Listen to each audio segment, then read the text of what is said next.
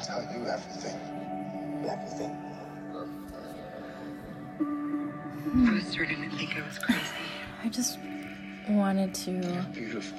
say a few things here. This this song reminds me of so many things, and I just had this moment of feeling really overwhelmed and um, with lots of emotions of things from the past. And I was just saying to myself, you know what? It, it's okay to feel those things.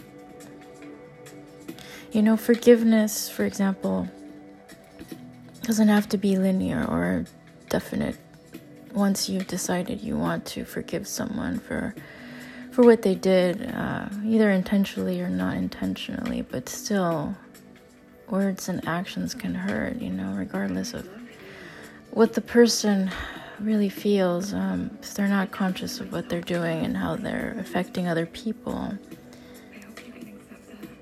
Yeah i mean you, there's a big part of you that wants to forgive them or that has found that forgiveness but um but then maybe there are some other days where you're just like how how could you you know? How could you do that? How how could you break the trust that i had for you. How could you say sorry after so long after i had already accepted that? You know that that you were just not going to be part of my life and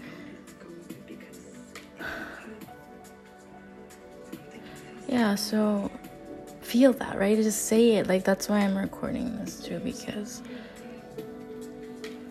in a way i think it's it's helping me but it could also help anyone that might be going through something similar you know like like shoving those feelings down and being like no but i had already felt forgiveness within my heart and I I love this person, you know, I don't have to feel all of these these negative thing, things that I that I feel towards them. You know, it's like feeling like you can like you can't forgive them, like you don't want to. And you know what? You don't have to.